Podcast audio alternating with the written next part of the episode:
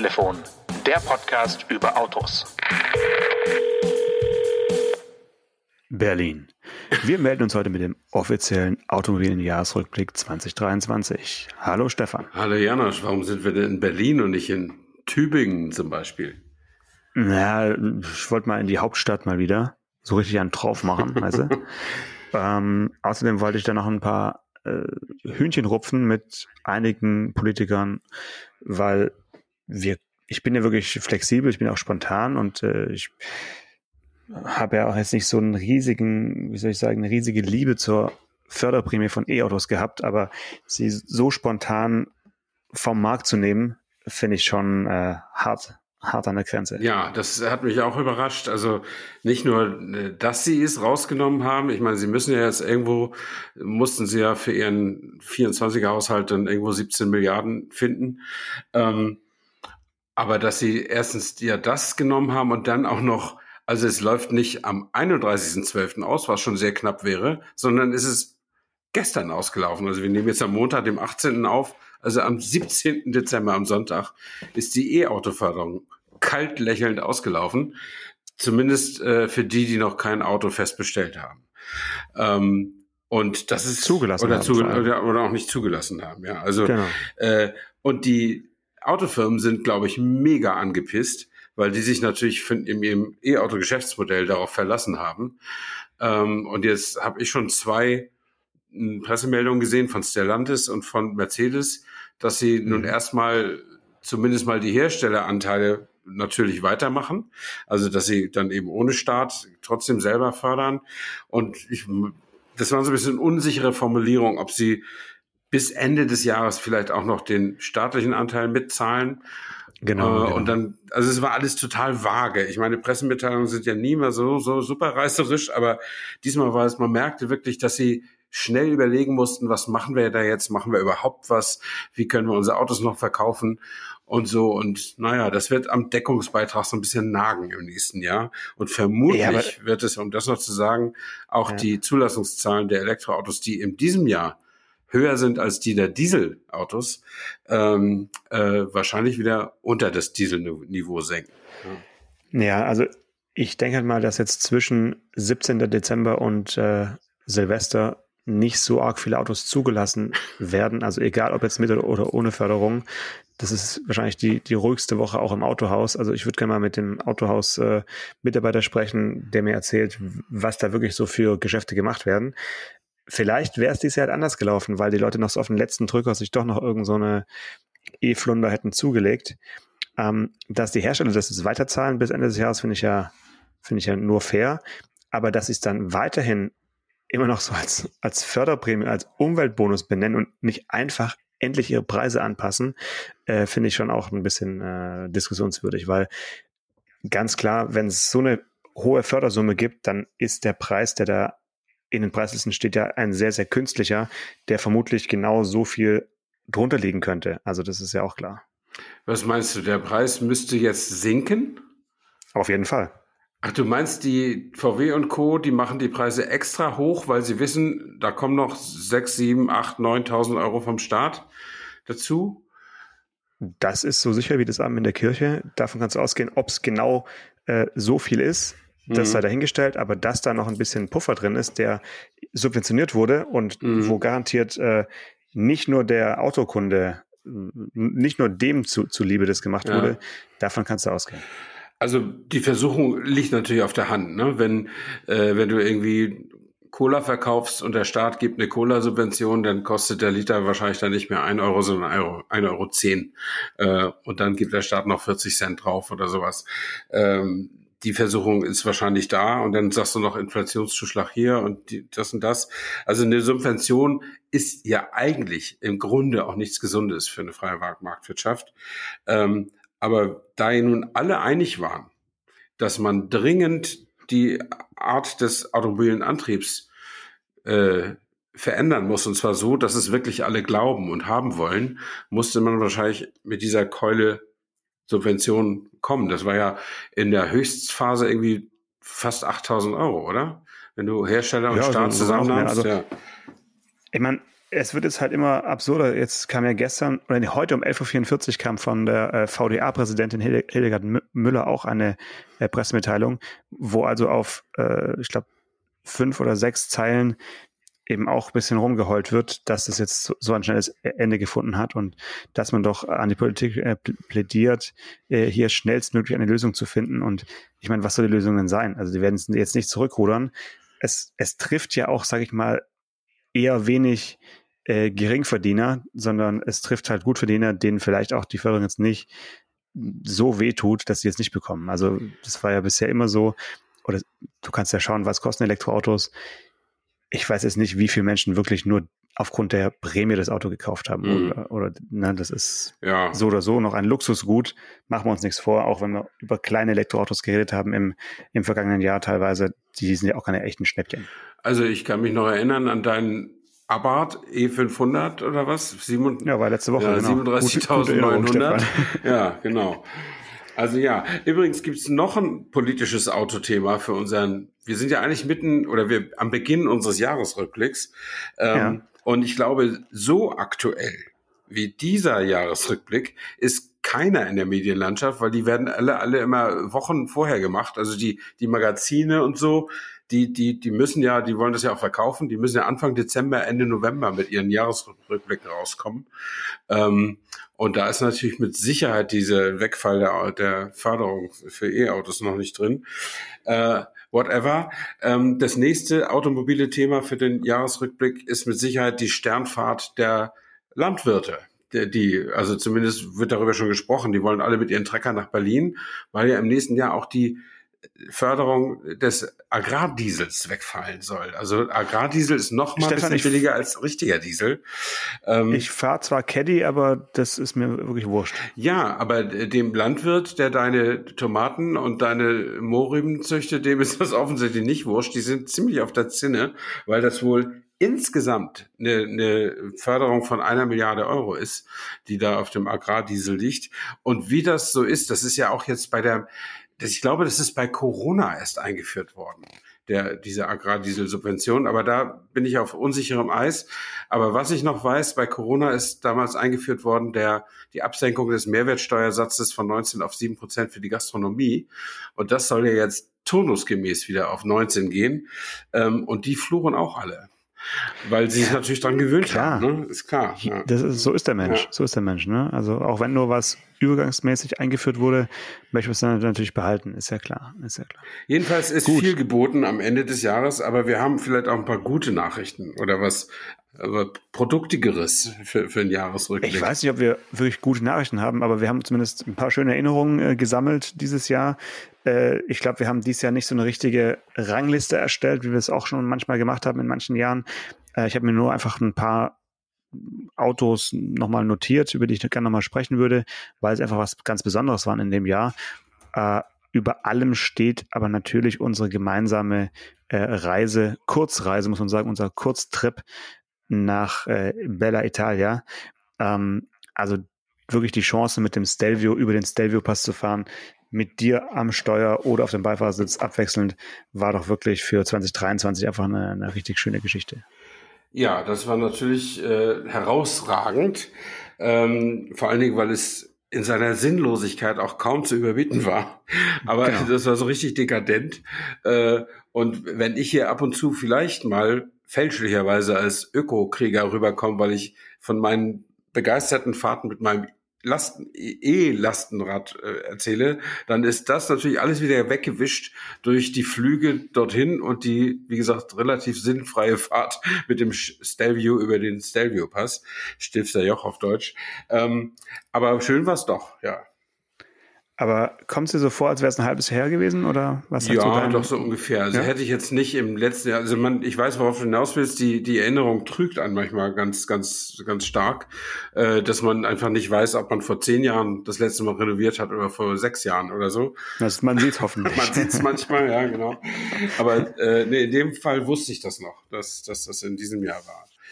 Nee, war, war auch schön. Und äh, was, was ich äh, tatsächlich, wo ich eine nachhaltige Erinnerung dran habe, ist äh, ganz zum Schluss der blitzartige Rundgang von, glaube unter 30 Minuten durch das Alpha-Museum, wo wir die Autos wieder abgegeben haben und dann auf den, das Taxi zum Flughafen warteten. Und dann haben wir nochmal ganz schnell so, so richtig respektlos sozusagen, wie so eine amerikanische Touristentruppe, äh, schnell, schnell, schnell nochmal so ein bisschen äh, automobile, automobile Historie eingeatmet. Und Alpha ist in der Vergangenheit tatsächlich sehr viel größer gewesen als heute. Mm, ja, wobei, da schließt sich der Kreis. Das war in Arese, mhm. also in der Nähe von, äh, von Mailand. Und jetzt gerade vor zwei Tagen hat ja Alfa Romeo bekannt gegeben, dass das nächste Modell, was auf den Markt kommt, Alfa Romeo Milano heißen wird. Mhm. Und ähm, das, äh, so viel sieht man ja schon an den Silhouetten, wird natürlich so eine Art ähm, ja, Jeep Avenger, mhm. Mokka, Electric, also so auf dieser Plattform jetzt also auch ein Alfa Romeo. Im Prinzip steht damit unsere nächste Reise fest für 2024 mit dem Milano durch Milano. äh, nicht ganz so spannend vielleicht wie Stelvio Pass, aber vielleicht in Verbindung mit einem nochmal mit einem etwas längeren Besuch im, im Museum von Arese äh, lässt sich das doch garantiert auch ähm, unter Dach und Fach ja, Auf jeden Fall ist das eine, eine, eine, interessante, interessante Marke. Also die Historie ist, ist außergewöhnlich interessant und die, die Zukunftspläne sind auch außergewöhnlich interessant. Das muss man sagen. Die hatten halt ein paar schwierige Jahre oder vielleicht sogar Jahrzehnte zwischendurch. Äh, wie du, wo du jetzt Milano sagst, es gab doch mal einen Kleinwagen, der hieß Mito, was für ja. Milano Torino stand. Torino, ne? ja, genau. genau. Ja. Gut, dann haben sie sich jetzt auf die, auf den Milano konzentriert. Und natürlich im Großstadtdickicht muss es natürlich ein SUV sein, ist ja klar. Ja. Lass uns noch kurz äh, in Italien äh, bleiben, auch wenn es ein bisschen frankophil, ein bisschen französisch wird. Ich habe äh, im Juni auch einen Artikel geschrieben mit der Überschrift Wenn Italiener Franzosen lieben. Und äh, da ging es um ein Auto, eigentlich um dein altes Auto um den Citroën Berlingo, mhm. der von einem Italiener, von Herrn Castellani, ja. äh, ganz liebevoll mit, ähm, ja, mit, mit, einem Retro-Tuning, kann man sagen, mhm. äh, zu einem ganz besonderen leichten Nutzfahrzeug äh, gemacht wird. Und das hat mich wirklich nachhaltig beeindruckt, wie, also erstens, dass Menschen bereit sind, mhm. äh, so viel Geld auszugeben für so einen Umbau. Ich habe ja mal ausgerechnet, es sind so um die äh, 27.000 Euro, die man da mehr, äh, ja. Äh, mehr investieren muss. Für den Umbau, nur für den Umbau, genau. Ja. Genau, also um aus einem normalen Berlingo ein mhm. äh, Casellani Fourgonette äh, de, Jeveux, äh, de Jeveux zu machen. Ähm, das ist doch sehr viel Geld. Aber der Designer dort, äh, David Obendorfer, der hat sich wirklich viel Mühe gegeben, dass man trotz des, ja, der ganz anderen Silhouette irgendwie ein bisschen was von dieser alten mhm. äh, Transportente wieder erkennt. Und allein, dass da wirklich Italiener sind, die aus französischen Nutzfahrzeugen solche Sachen machen, äh, finde ich sehr, sehr charmant und ich freue mich darauf, was da noch so kommt. Mal gucken. Und David Obendorfer ist ein Deutscher oder ist es David Obendorfer? Äh, nee, nee, weder noch. Ähm, ich will jetzt gar nichts Falsches sagen. Er ist nicht Deutscher, das ist auf jeden Fall oder schon klar. Südtiroler vielleicht. Habe ich auch gedacht. Ja. Äh, ich glaube tatsächlich, er ist eher, na, ich weiß es nicht genau, aber eher Richtung Siebenbürgen, aber ich bin mir okay. nicht sicher. Mhm. Jedenfalls äh, sprach er weder, äh, we also weder Deutsch noch ähm, äh, mit Südtiroler Dialekt eine dem Deutschen ähnliche Sprache. Also wenn er kein Deutsch sprach, kann er aber kein Siebenbürger Sachse sein, oder? Ja, die Familie kommt, also lass uns jetzt ja. nicht weiter spekulieren. Ich, ich werde es äh, noch unseren Praktikanten herausfinden lassen und ähm, dann sehen wir weiter. Okay. Ja, ich habe auch noch ein spektakuläres Auto, das mich sehr begeistert hat dieses Jahr. Ähm, das war einmal, weil es so toll ist und zum zweiten, weil der Hersteller sich damit irgendwie auch so ein bisschen verschätzt hat. Und zwar ist das der Porsche 911 Dakar. Das ist, äh, manche werden den vielleicht noch gar nicht kennen, weil man sieht den kaum. Also ich habe ihn noch nie in freier Wildbahn gesehen, aber soweit ich weiß, ist er ausverkauft. Äh, das ist ein Elva aber mhm. ein Stück hochgebockt. Also du kannst richtig SUV-Pisten damit fahren. Der hat auch variable äh, einstellbare äh, Fahrwerk, dass man also auch ein bisschen höher legen kann, wenn es rumpeliger wird und unterwärts. Und er ist angelehnt an das siegreiche Rallye-Fahrzeug, mit dem sie tatsächlich zweimal die Rallye Dakar gewonnen haben in den 80er Jahren. Äh, er sieht genauso aus, also was heißt, er sieht genauso aus, die haben so eine, damals war es ja das Rothmans Team, das ist irgendwie ein japanischer Zigarettenhersteller, der das äh, gesponsert hat. Ähm, und sie haben eine Sonderlackierung, die dem sehr, sehr nahe kommt.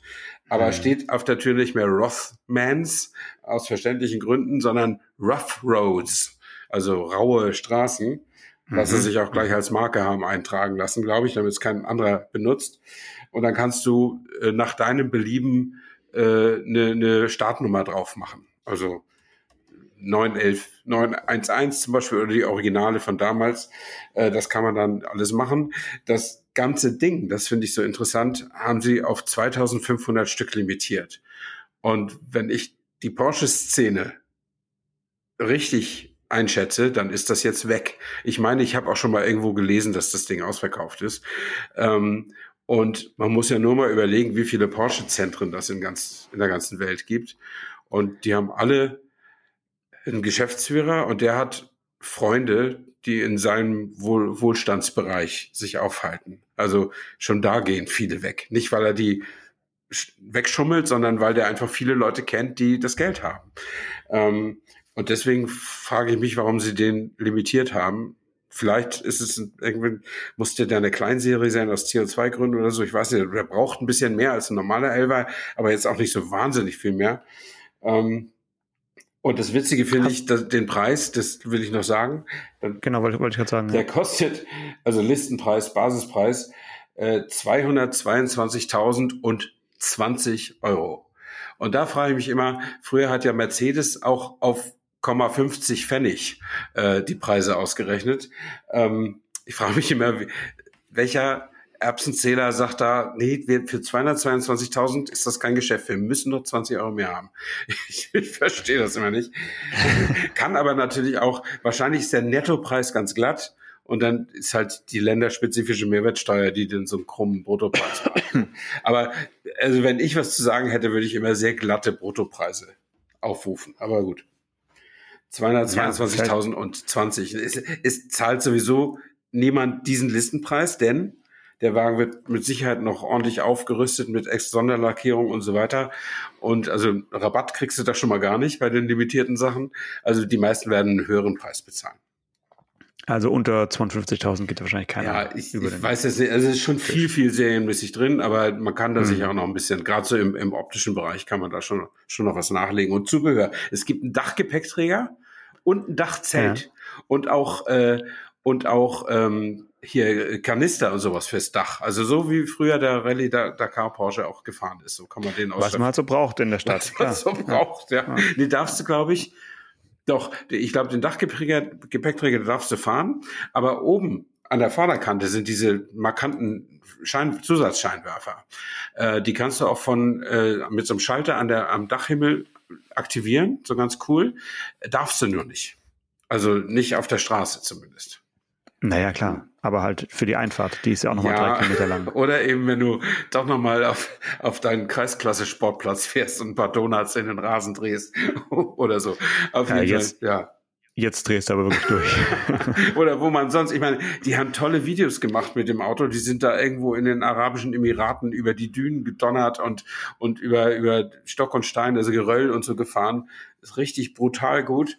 Ähm, die machen ja in der Regel niemals irgendwelche Fake-Produkte da bei Porsche. Aber man fragt sich wirklich, wer macht das wohl, ne? Also bei dem Auto fragt man sich das echt, weil natürlich kriegt er ein bisschen Steinschlag dann schon, ne? Ich meine, jetzt, wo dein Puls auf 140 bis 160 ist, äh, lass uns mal kurz darüber sprechen. Wie viele Punkte hast du eigentlich diese eingesammelt? In, äh Gar nicht. Also nicht, dass ich wüsste. Ich bin, ja? ich bin okay. vor zehn Tagen nochmal geblitzt worden, ganz früh morgens im Dunkeln an, mhm. an der Stelle, von der ich dachte, man darf 80 fahren und äh, davor war 50. Ähm, und wenn man da doch nur 50 fahren durfte, werde ich noch ein paar Punkte bekommen. Aber das wird sich noch zeigen. Da muss ich später Bericht erstatten.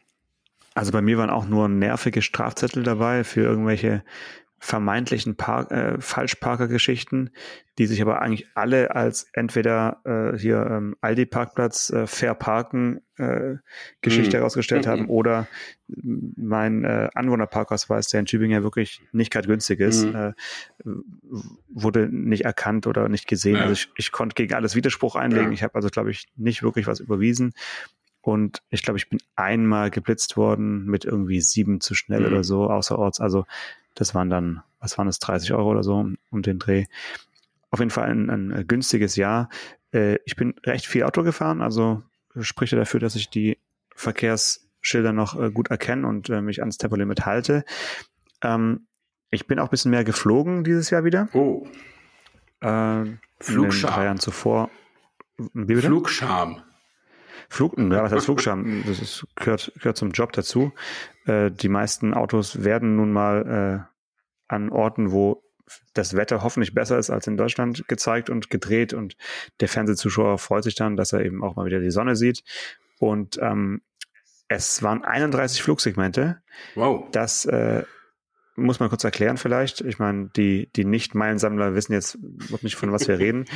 Aber als Autotelefon sind wir auch ja, viel in Flugzeugkabinen gesessen und 31 Flugsegmente zählt also von Start zu Landung.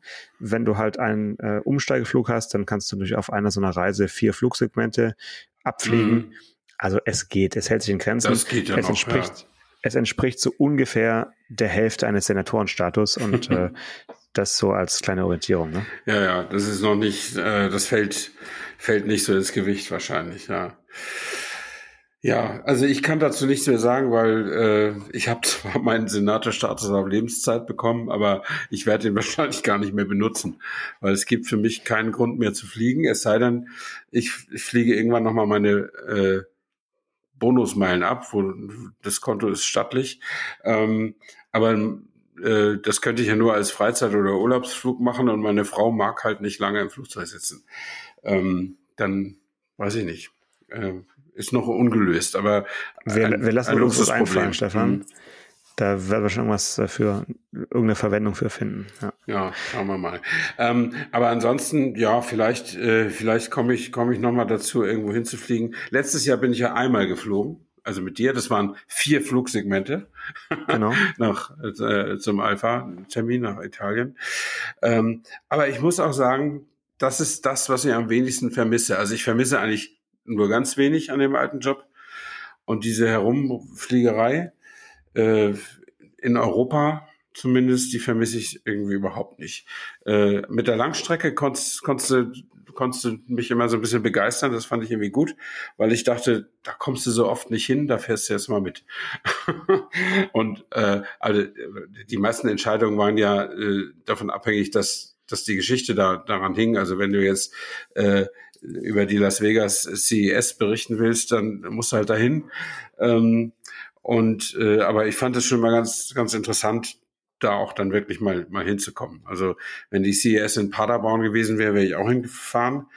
Aber dann hätte ich Amerika geflogen. halt nicht gesehen. Auch hingeflogen ja, Paderborn. Paderborn. Apropos fahren. Ähm, es gab früher die Zeitschriften Mod.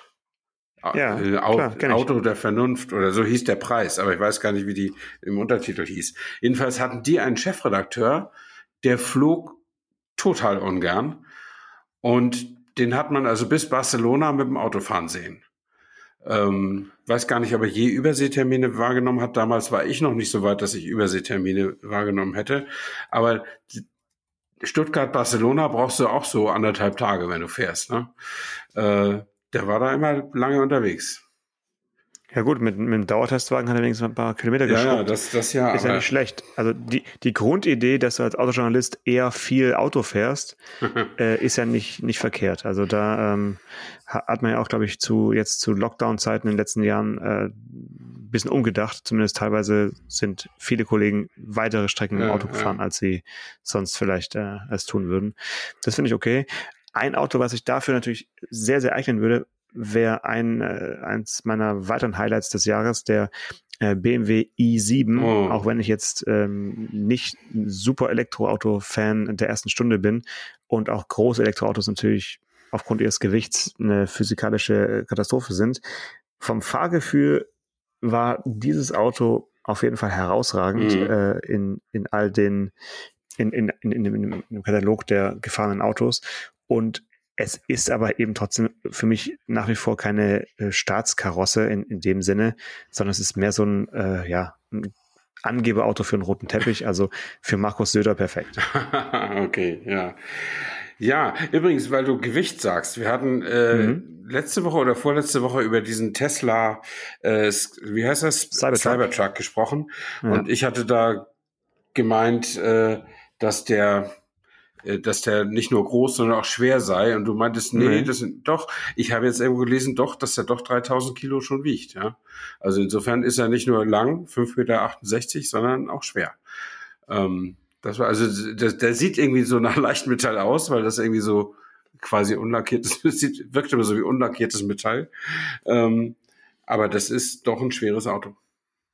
Ja gut, aber im Vergleich zu den anderen Pickup-Trucks elektrischer äh, Bauart ist halt einfach ein Ticken leichter. Das, das war, glaube ich, die, die Nachricht, die ich mir damals äh, Mhm, notiert okay. hatte. Also er sieht schwerer aus, als er ist. So. Ja. Jo, ähm, sonst Cybertruck, äh, ich weiß nicht, wie da die Verkaufszahlen laufen, ob da jetzt die äh, abgesagte Elektroprämie noch irgendwie einen großen Knick macht. Nee, dafür ist er jetzt zu ja teuer. nicht so richtig. Äh, Genau, ne? wollte gerade sagen, preislich Ja. nicht. Aber so die Grundmotivation, sich ein E-Auto zu kaufen, ist natürlich jetzt in doppelter Hinsicht irgendwie etwas geschunden. Ich schätze mal, du hast deine Anzahlung auch wieder zurückgefordert oder wie schaut es bei dir aus? Wann ist Auslieferung? Ja. Wann ist Delivery Nee, nee. Day für Stefan Anker? Ich, ich war noch nie ein Early Adopter, soweit ich das weiß. Also ich Ja. guck immer erst bis so die ersten, also ich würde jetzt auch den neuen Passat, den ich so toll finde, ich würde ihn wahrscheinlich nicht wirklich äh, jetzt schon sofort kaufen, sondern warten, bis das erste Facelift kommt oder bis das letzte Jahr bevor Facelift ist oder so. Das so den irgendwie Kinderkrankheiten gibt es irgendwie immer und dann möchte ich, dass die anderen drunter leiden und nicht ich. Und ich würde Elektroauto steht mir ja vielleicht noch bevor tatsächlich dann erst kaufen, wenn die Leute, die heute Elektroautos haben, das sind ja jetzt schon einige 10.000, einige 100.000, äh, wenn die damit in den Gebrauchtmarkt gegangen sind und wenn man Mhm. dann hört, okay, da kriegt man dann doch nach sechs Jahren immer noch 12.000 Euro für oder so und die Akkus halten auch noch 80 Prozent oder so. Das, wenn man das dann so im, im Feld, wie man so sagt, ne, so mitkriegt, dass das okay ist, dann würde ich sagen, okay, wenn du jetzt die darauf folgende Generation oder gar die übernächste, dann kann man vielleicht mal reden. Ne? Aber ich möchte kein Pionier sein, was das angeht. Hm. Warst du noch nie Pionier bei, bei irgendeinem Auto? Also warst du wirklich mal so früh dran oder? Nee, Ähm, nee, okay. nee. Also das Immer VW gefahren. Nee. Nie Pionier gewesen. Ja, Ich, okay. Also ich habe ja auch noch gar nie so viele neue Autos. Ich habe die früher hatte ich immer gebrauchte Autos Mhm. und äh, neue Autos sind erst die letzten fünf oder so gewesen. Und äh, dann kam ja diese diese sehr lange Phase mit Testautos. Da brauchst du ja auch nicht so privat drauf zu achten, was du da hast.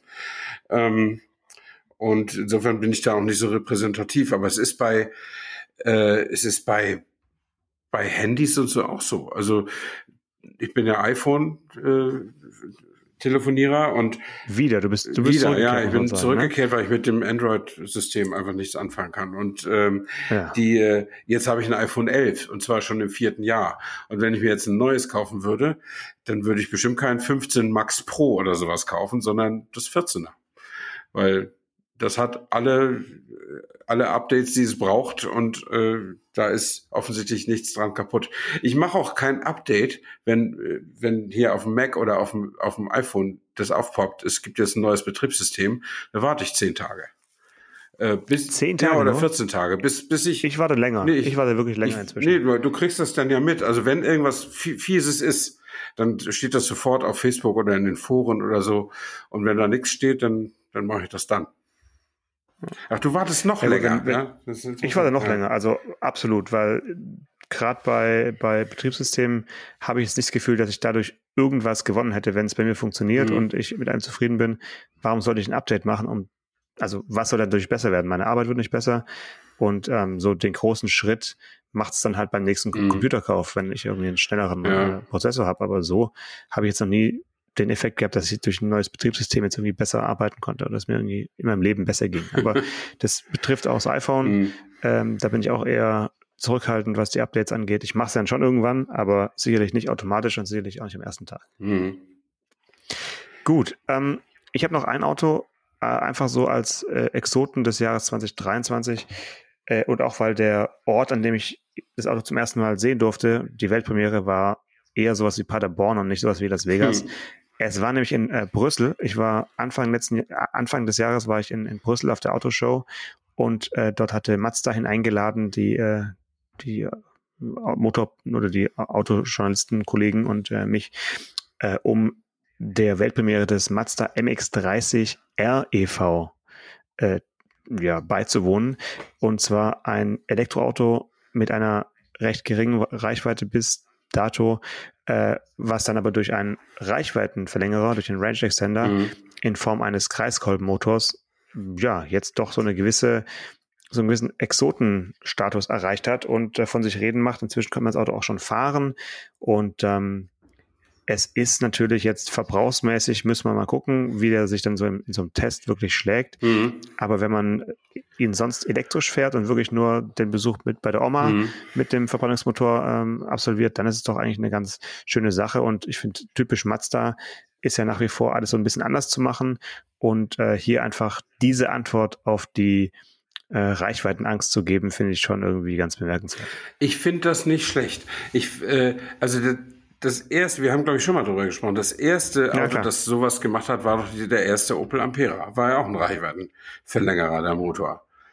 Ja, sowas ähnliches. So ähnlich. Ja, ja. Und da gab es eine direkte Verbindung auch natürlich zur Antriebsachse, die. Was sie zunächst geleugnet hatten, aber. Ne? Genau. Und wie ist war, es bei Mazda?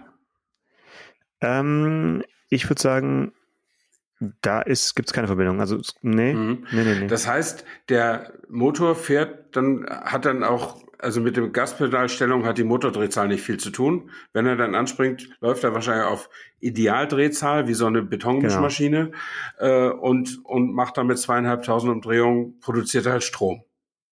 Habe ich das genau. so richtig? Genau. Ja. Und jetzt würde mich mal interessieren, eigentlich hat Mazda ähm, ich fand es auch immer irgendwie sympathisch mit dem Wankelmotor, vielleicht weil das eine deutsche Erfindung ist und so, ähm, obwohl das sind die Ottomotoren und Dieselmotoren ja auch. Ähm, die, aber an sich spricht dasselbe Argument, was gegen den Smart spricht, gegen den Wankelmotor. Kein anderer macht es auch. Deswegen, äh, und beim, beim Smart liegt es daran, dass man den nicht zu einem handhabbaren Preis sicher kriegt sondern nur zu einem teuren Preis. Und zu einem teuren Preis kann man so einen Zweisitzer offensichtlich nicht richtig verkaufen. Und, und bei dem bei dem Wankelmotor, ja, Wankelmotor liegt es daran, dass man den eigentlich nicht in ein verbrauchsgünstiges Fenster kriegt. Also die Wankelmotoren haben immer deutlich signifikant mehr verbraucht als ein normaler Hubkolbenmotor mhm. und wurden deshalb ja auch von Mazda überwiegend in Sportwagen eingesetzt, wo es nicht so mhm. auffällt, weil da fahren die Leute eh mit hoher Drehzahl oder haben auch vielleicht andere Prioritäten, weil der Vorteil war dieser seidenweiche Lauf und das schöne Hochdrehen. Ähm, und wenn du eh Sportwagen-Fan bist oder so, dann stört dich das vielleicht nicht, ob du dann zwölf Liter statt neuneinhalb verbrauchst. Aber wie ist das jetzt bei dieser ja, bei dieser Betonmisch, in diesem Betonmischmaschinenmodus, braucht er da auch hm. mehr als ein Hubkolbenmotor verbrauchen würde? Oder, oder Tja, ist das dann das, ein ideales Fenster für den Wankel? Also es heißt, es, es sei so, ich erinnere mich an den BMW i3 mit Rex, also ja. mit Range Extender, der einen kleinen Motorradmotor als Range Extender dann irgendwo da eingebaut hatte. Das war ja jetzt auch nicht, sage ich mal, wirklich effizientes Fahren, sondern es war wirklich nur einen Komfortgewinn, ja. um eben eine weitere Strecke ohne Ladestopp fahren genau, zu können. Genau. Und so ähnlich sehe ich es hier jetzt auch. Mhm. Sie sagen, er ist natürlich viel laufruhiger, er ist kompakt ähm, und er ist auch effizienter, also behauptet Mazda mhm. als ein vergleichbarer Motor. Aber wie genau jetzt der Verbrauch sich jetzt in, in der Realität niederschlägt, das äh, möchte ich gern 2024 für dich äh, herausfinden. Ja, unbedingt. Ähm, weil, weil sie sagen ja, das äh, äh, werde ich nicht vergessen, Sie haben gesagt bei der Präsentation, dank des 50 Liter fassenden Kraftstofftanks mhm. kommt man mehr als 600 Kilometer weit. Oh. Und ja. das äh, ist, sage ich mal. das ist aber nicht so doll. Jetzt, das ist jetzt nicht so doll. Natürlich muss man dazu sagen, auch noch ähm, die elektrische Reichweite kommt natürlich dann noch da irgendwie äh, hinzu. Mhm. Ja, ja eben, aber das spricht ja noch weniger für den Sprit. Spritverbrauch. So ist es. Ja. Also, so we, we, we will ja. see. Ähm, mit was man dann vergleichen kann, muss man schauen. Aber wenn es eben für diese Fälle ist, dass es nur einmal im Monat genutzt wird, ist es doch cool, weil das Auto kostet halt genauso viel wie das Elektroauto, weil ja der Akku nochmal noch mal ein bisschen kleiner mhm. ist. Das heißt, du kriegst die beiden Autos zum, zum identischen Preis, kannst also entscheiden, nehme ich ein reines Elektroauto oder nehme ich halt eins, wo ich einmal im Monat oder einmal in der Woche eben noch eine Weiterstrecke mhm. fahren kann. Das ist doch eigentlich eine, ja. ganz, eine ganz schöne Sache. Du hast vollkommen recht, dass es niemand anderes macht, ist so ein kleines Alarmsignal. Aber das war bei Mazda schon öfters so, dass sie Sachen ja. gemacht haben, die dann halt ja. nicht äh, von anderen Menschen oder von anderen Unternehmen aufgegriffen worden sind. Mhm. mhm. Ja, ich kann vielleicht noch von unserem Hörer des Jahres berichten. Ich hatte ja. den ja neulich schon mal äh, von dem erzählt, weil der mich im Studio besucht hat und meine Autofotoausstellung angeguckt hat. Und es gab eine Gegeneinladung. Der hat ja mehrere ältere Autos. Und ich traf mich also letzte Woche bei ihm in der Garage. Und das ist so eine echt schöne Man Cave irgendwie. Äh, da konnte man sitzen und ein Bierchen trinken oder jetzt Cremant haben wir getrunken ähm, und äh, rauchen. Also ich rauche ja nicht, aber er. Und äh, er hatte also da, was war gerade da? Zwei VW Käfer waren da. Das eine ist, glaube ich, sein allererstes Auto überhaupt. Ein Porsche Boxster war da.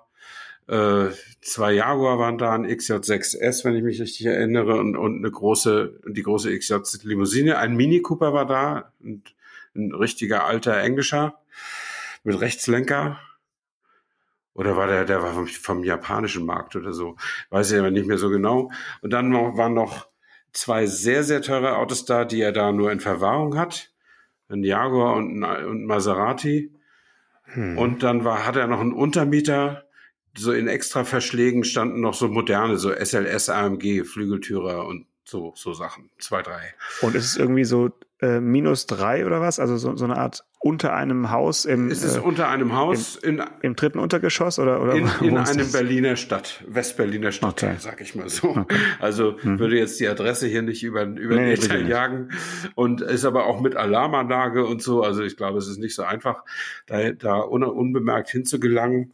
Ähm, das war aber schön und äh, wir sind ja noch essen gewesen und hatten einen schönen Abend über Automobile und alle möglichen Themen, die man so besprechen kann. Jedenfalls finde ich das einfach toll, dass da sich durch diese Podcast-Tätigkeit dann auch solche Kontakte mal auftun. Und ich hatte auf meiner Instagram, auf meinem Instagram-Account äh, auch schon mal einen unserer Hörer, der geschrieben hat, ich würde auch so gern mal vorbeikommen und einfach mich unterhalten. Und der lebt, glaube ich, in Hessen oder so. Und ich habe ihn ermuntert, das zu tun, weil Berlin ist ja immer eine Reise wert. Äh, und dann kann er richtig melden und, und vorbeikommen. Und äh, das, äh, da habe ich überhaupt nichts dagegen. Ähm, äh, es kommen ja nicht alle gleichzeitig normalerweise. Und insofern finde ich das irgendwie, irgendwie ganz nett, wenn sich auch, auch sowas ergibt durch dieses, durch dieses Podcasten. Also es ist ja generell so, wir legen es ja jetzt nicht unbedingt drauf an, aber wenn du irgendwie so einen Job hast oder einfach dich irgendwie so öffentlich machst, dann triffst du auch mal andere Leute, als wenn du das nicht machst. Und das ist ein netter Effekt äh, des Journalistenberufs, aber auch des Fotografenberufs. Ja, absolut. Also ich gönne die Groupies, absolut. so, äh, es ist kein Groupie und kein Fanboy, der war einfach doch, nur interessiert. Doch, doch, das, egal wie du es nennst, ich gönn's dir auf jeden Fall. Und äh, die können dich auch gerne alle in Berlin besuchen oder können auch manche hier in Tübingen vorbeikommen. Wie du schon gesagt hast, bitte nicht alle gleichzeitig, das wäre inzwischen dann doch äh, nicht mehr zu handeln. Das wären zu viele. Und ja. ähm, das wären zu viele. Und ich meine, für alle anderen sind wir auch schon am äh, 17. Januar wieder da. Also ne, wer jetzt die Pause nicht aushält, äh, der muss dann halt mal privat schreiben. Aber ansonsten so richtig öffentlich äh, am Mikrofon, am Autotelefon sind wir 2024 ab dem 17. Januar wieder da. Wir gönnen uns eine kleine äh, Winterpause. Das äh, ist auch mehr als verdient, würde ich sagen. Und ich glaube, die, die feierlichen Worte zu den Festtagen und zu dem, was da so kommt, hast jetzt noch du, oder Stefan? Na klar, ich wünsche allen unseren Hörern und den wenigen Hörerinnen ein schönes Weihnachtsfest und einen guten Rutsch ins neue Jahr. Und ich freue mich mit Janosch zusammen auf den 15. Januar, wenn wir die Sendung für den 17. Januar aufnehmen und mit sehr frischer Kraft in die Folge 255 gehen und there's more to come. Danke. Wunderschön. Schöne Weihnachten. Bis dann. Ciao, Stefan. Ciao. Autotelefon, der Podcast über Autos. Mit Stefan Anker und Paul Janosch Ersing.